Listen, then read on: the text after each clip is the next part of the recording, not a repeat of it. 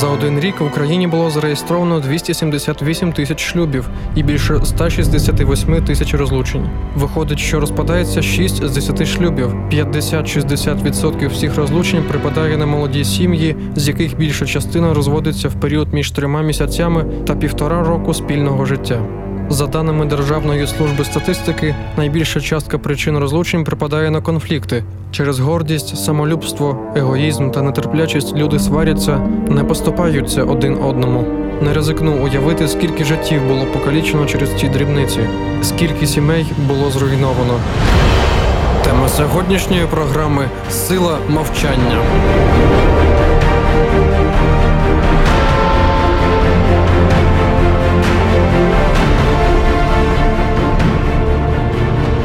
Натхнення у східній культурі зі стародавніх часів відома історія про бідного чоловіка. Він жив у часи жорстокого та владного царя, який наказав усім своїм підданим звертатися до нього усюди, в кожному місті, о божественний та шляхетний владико. Йому подобалося таке звернення. Бідна людина, ім'я якої надійшло до нашого часу, була дуже щасливою для свого матеріального становища. Це викликало багато заздрощів. Його сусід доніс цареві, що є в його володіннях людина, що відмовляється величати його таким чином. І звісно, цар наказав привести цього нахабу до себе і запитав, у чому справа.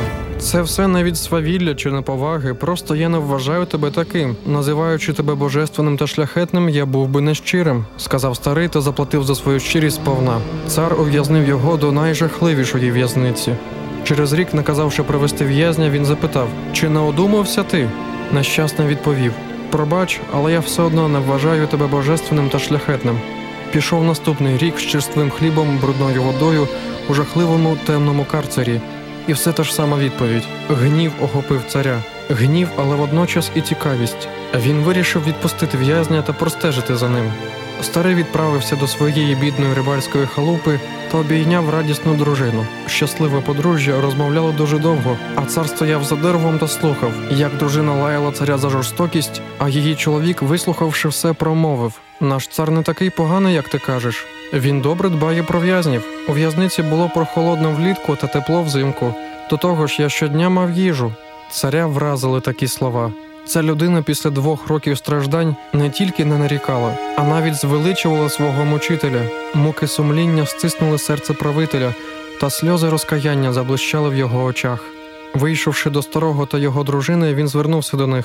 Я хочу вибачитися за все, що я зробив. Я заподіяв тобі стільки страждань, а ти не зненавидив мене. Все, що я сказав, правда, о божественний і шляхетний владико. Ти хороший правитель, відповів старий чоловік. Ти назвав мене божественним та шляхетним владикою? Але чому? запитав цар. Тому що я дізнався, що ти здатний просити вибачення. Як пробачити того, хто тебе вбиває? Слухайте далі.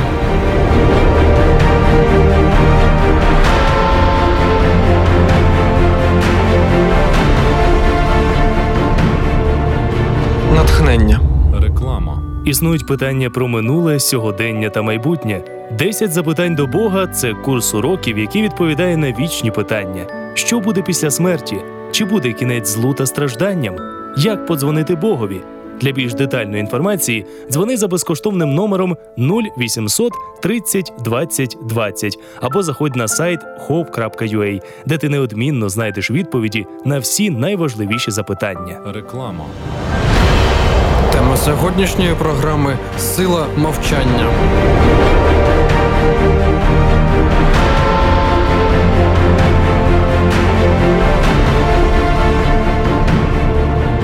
Натхнення.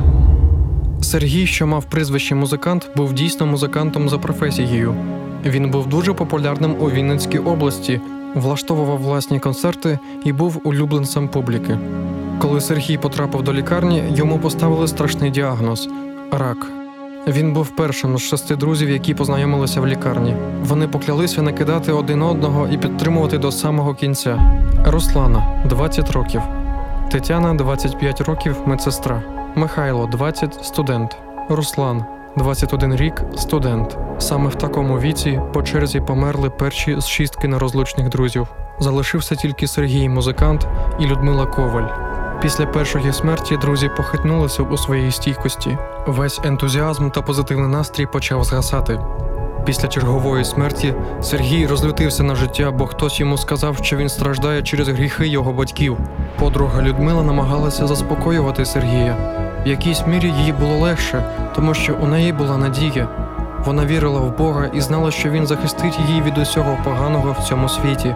Вона знала, як важко було матері Сергія, а злоба її сина тільки підливала масло у вогонь.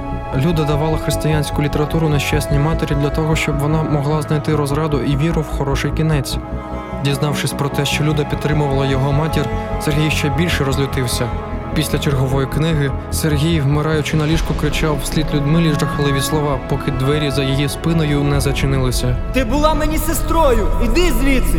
Я не хочу тебе більше бачити. Людмила нічого не сказала та стерпіла. Вона зайшла в свою палату, тихо поплакала, а ввечері їй стало настільки погано, що вона не могла й ходити. Хто б міг подумати, що її так званою медсестрою буде той самий Сергій, який годину тому криками виганяв її зі своєї палати. І хто б міг подумати, що через той же час він скаже знову. Відтепер я тебе не знаю. А Людмила просто попросила його не ображати свою матір, не передати словами той біль, який вона відчувала. Мати Сергія приходила і тисячу разів вибачалася та просила, щоб Люда пробачила його. А Люда тільки говорила: Я не ображаюся, все добре. В один із днів лікування Сергію потрібно було вводити ліки в спинний мозок. Це дуже болюча та складна процедура. Його крики було чутно в палаті, де лежала Людмила. Мати Сергія прибігла в її палату та попросила молитися. Сергію не можуть потрапити голкою в мозок. Люда до того часу не могла говорити, у неї почався сепсис, але вона стала просити Бога про це. Через деякий час в палату забігла медсестра та сказала Люді, що Сергій просив передати, що вона знає, що потрібно робити. Коли Люда промовила кілька слів, Сергію відразу ж потрапили голкою спинний мозок. Через час, коли Люда з Сергієм розмовляли, він їй сказав: Людо, прости мене, ти моя єдина, улюблена, справжня сестра назавжди.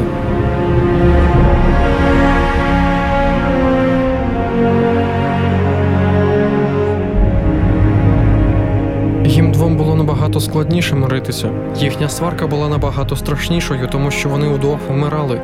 Погодьтеся, що в порівнянні з ними наші сварки з приводу поганого настрою чи браку уваги виглядають навіть якось безглуздо. Не дивуйтеся, що раніше цього не помічали.